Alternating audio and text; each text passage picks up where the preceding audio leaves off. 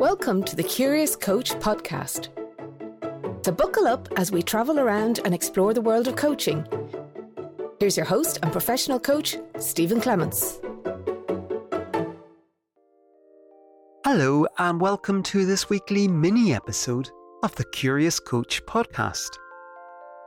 This will be the last episode of 2019 as I'm now planning to take a short break before returning in 2020. Over the last couple of weeks, we've been imagining what our lives would be like at the end of 2020 when we've had a fantastic year and achieved everything we wanted to achieve.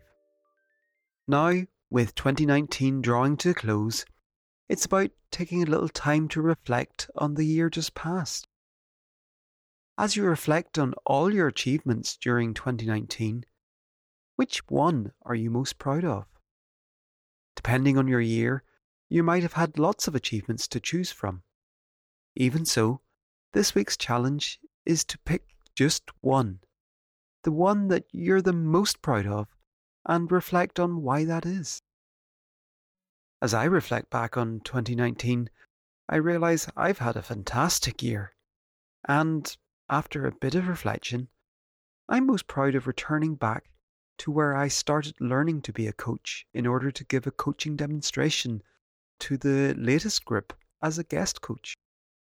And it wasn't about being proud of the coaching demo itself. It was about what that moment represented. It was a milestone in my own journey that started when I graduated from the course some 18 months earlier. In order to give a demo, you have to be a credentialed coach. And whilst the demo lasted 20 minutes, it represented nearly two years of learning and my own journey to reach that point. And as I reflect further, I'm more aware now than I would have been 18 months ago of how much more there is to discover and learn about coaching. And you know what? That's okay. In some ways, that's one of the things I love about coaching. There's always something else to learn, whether it's a tool or technique, or about how you're being as a coach or through working with clients, learning about yourself in the process. It's like looking up at the night sky and seeing all those twinkling stars and planets, representing an infinite world of possibilities.